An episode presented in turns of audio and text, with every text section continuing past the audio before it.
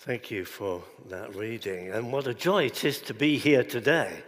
This delightful worship time. Uh, and to share with you in this celebration of Sierra Leoneans' 62nd birthday. How wonderful. I remember going to Freetown, Sierra Leone, to the theological hall there for uh, uh, the uh, uh graduation of students, 100 students who had taken a, a, course that was run by Cliff College. And what a joy it was to meet the Secretary of State for Education and to share together in that uh, at a time when Francis Nabu was the president. And uh, of course, he came to work here, sadly, sadly passed away, but uh, uh tragically passed away. But a joy to be with you here today. And uh, thank you for the invitation uh, Tony. Well, let's pray. God of life and hope, we come to you as the fountain of all goodness and grace. Grant us listening ears as we open the scriptures, that we may have insight and understand and live out abundant life. Amen. You know, John's gospel has this wonderful, developing story of Jesus. It starts in the most dramatic way. Not for John, the stable and the manger. No! For John sets Jesus in a kind of cosmic setting. He is the one, the Word, the very life that comes to save, to enable, to empower, to change, to transform people's lives. And by the time we get to chapter 10 of John's Gospel, we're kind of halfway through. I mean, John didn't write chapters, okay? He just wrote the story. Chapters came later, verses later still. But by the time we get to chapter 10, we're midway through the gospel. And it's at this point, Jesus kind of tells them, Hey, I have come that you may have abundant life. And he sets the story with pastoral illustration, an illustration that the people there would know really well. There's two places, two kinds of keeping of sheep overnight. One uh, by the town or the village where there would be a, a, a, a sheep fold that would keep the sheep of various shepherds. And, and they'll be walled and there'll be a gatekeeper. And in the morning at dawn, early in the day, the shepherd would come. The gatekeeper would recognize him And the shepherd would call the sheep. And the sheep knew the cadence of their voice. And the sheep would come out. And the shepherd would lead the sheep.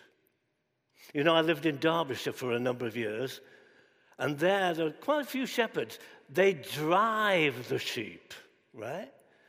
But in Palestine and in the Middle East, still, the shepherd will walk ahead, calling the sheep, and the sheep know their voice of the shepherd. And as the scripture tells us, the shepherd knows them by name, each one. And then it moves to a different kind of illustration. What might call a penfold, high on the hills of Palestine. A, a, a walled structure, more or less circular, made from the limestone uh, stones that were around. Very simple, open to the elements, but with a gap. No door.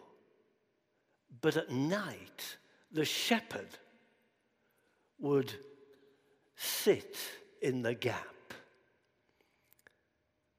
and Jesus says, I am the door.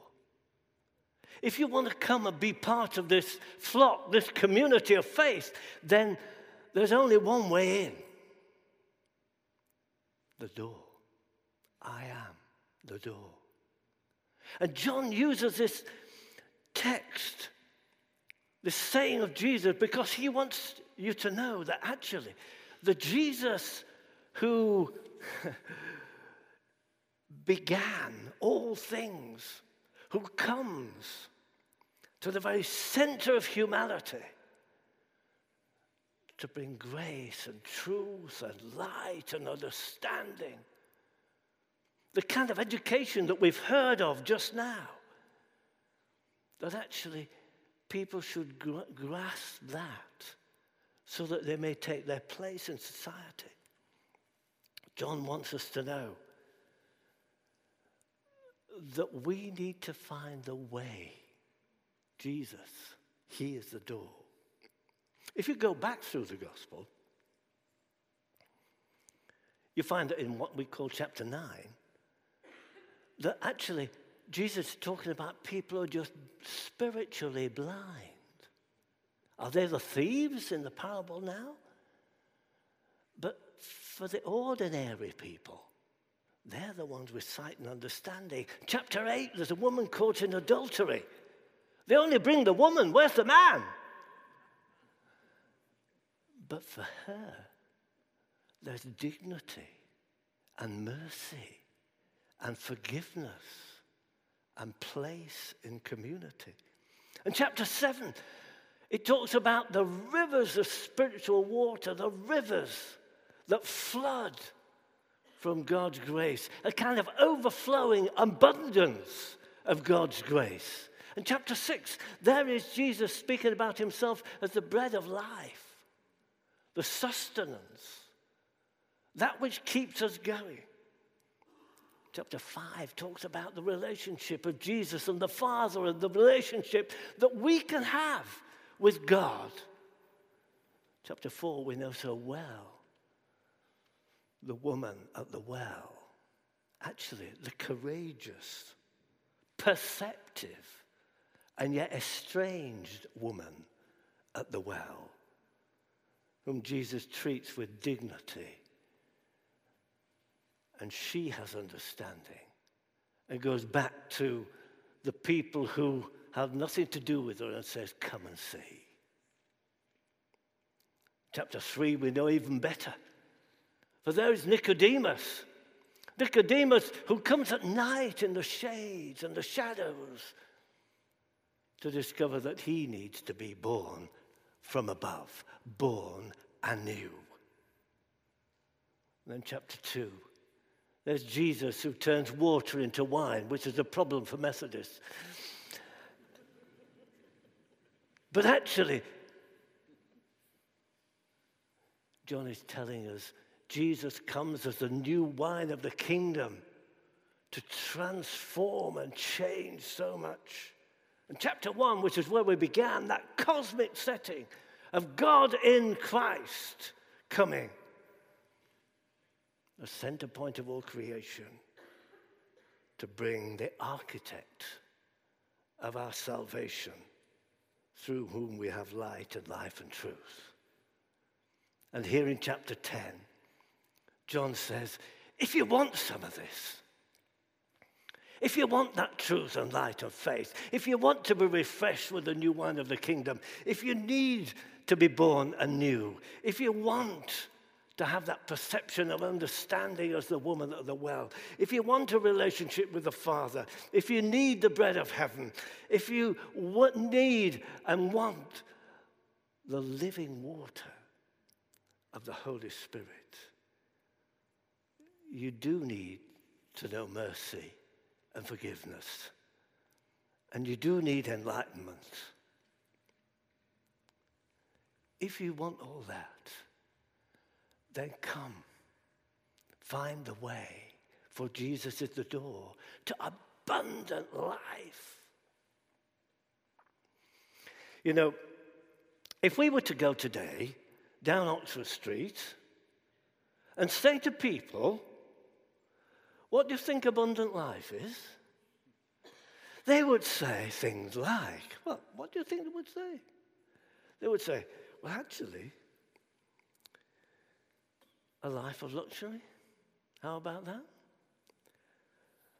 So that I have opportunity to do what I want, to go where I like, to purchase what I fancy. I have plenty of money, no financial, worries, spacious living, a place in the town and the country and the seaside and Sierra Leone and Ghana. They might say, oh, we'd like to win big. You know, there's been a white paper, hasn't there, this week in Parliament about gambling. Well, I have to say to you, and I've read a summary of it, that if I was Ofsted, and I'm not, the one word that I would use about that white paper is inadequate. But winning big is about kudos and power and position and celebrity. Not worrying about finances. Having people who like me and whom I like.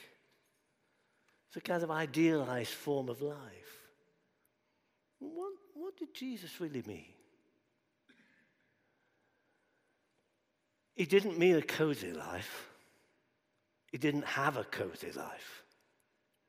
He didn't mean, oh, you need to be by the pool, by the swimming pool, in the sunshine, drinking a glass of, oh, Coca Cola.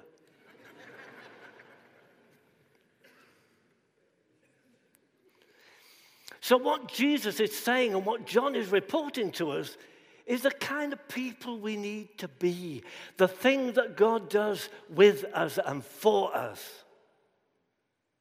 Whether you're talking about Nicodemus or the woman at the well, the woman caught in adultery, or the disciples themselves, they are being transformed by the power and the grace of God. There's an overabundance of God's grace that is coming to them. But there's also the question of what God wants us to do. I spent quite a bit of time this week talking to people, some I know well, others not quite so well, asking them what they think abundant life is about. And two or three of them are things that are quite perceptive. They said, well, on the one hand, I'd like it to be calm. Life is tough, isn't it? I'm worried about, oops, I'm worried about can I afford to put the heating on? I don't have enough money. I can't pay the mortgage. I have a big job. It's very stressful. And yet I have to get the kids to school or nursery. Or I'm worried about them at university. And I need an electrician. And I can't find a builder. And the plumber hasn't done his job. People have all these kind of stresses. But they said, I need a certain amount of stress, but I do need calm. Calm for myself, calm to reflect, calm to pray, time for God, time with God, time to be creative, maybe to paint to garden, get my hands in the soil, of the f- smell of fresh mown grass. One said, I'd like to be in a warm bath. But we also need those moments of calm, but we need stress to be positive, actively engaged in serving others not just for ourselves. Taking on a new challenge, being at peace and being a peacemaker, serving others, supporting them, working for the benefit of others and for justice. Too much calm would be boring. It would be self focused. It would, could be empty. We need a level of stress to motivate us. But too much stress is overwhelming. I mean, ask any Methodist minister about stress. But living abundantly is not just about me, myself, I. It is about what has God given me? What opportunities do I have? What gifts can I use for the benefit of others? Living an honorable life, being respectful of others, being open and honest, especially when there are disagreements, supporting friends, encouraging one another, but listening to community, serving the community, caring for creation. You know, I was here in central London last weekend when there were tens of thousands of people who were campaigning in relation to the uh, climate crisis. They didn't kick a policeman or bite a dog. They didn't tear down the railings or smash a window. They didn't throw orange colour over the green grass. And the press ignored them. But caring for creation is crucial. Standing for justice, speaking truth to power. Incidentally, this coming week we have the local elections. And I hope you're registered. I hope you've got your ID in your back pocket. And I hope that you will take the opportunity, which I think is our civic right and our Christian duty, to vote in these local elections. You see, abundant life is not just about me. It is about what God, through me and you, can do. But it starts, every journey has a starting place. It starts in this parable. It starts where Jesus invites us to join and says, I am the door. I am the way. Come, follow me. Come, believe in me.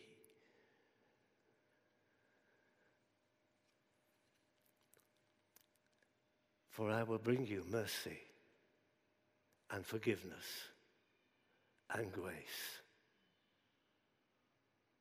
But I will also challenge you. By my Spirit, I will transform you, that you may be a changed person.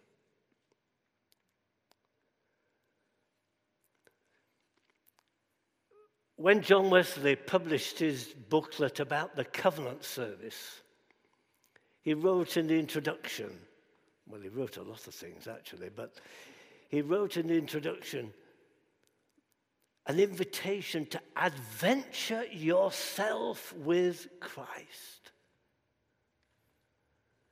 When Jesus invites us to abundant life, this is not a dull and dire he invites us to adventure ourselves with Him.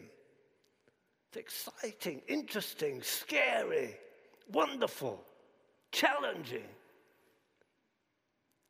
with its moments of wonderful calm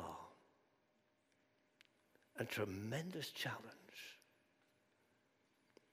John, in this passage, invites us. I invite you.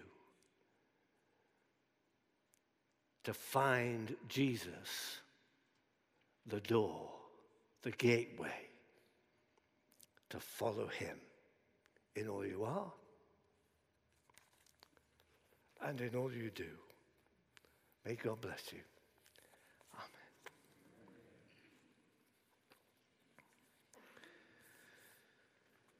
And so we sing.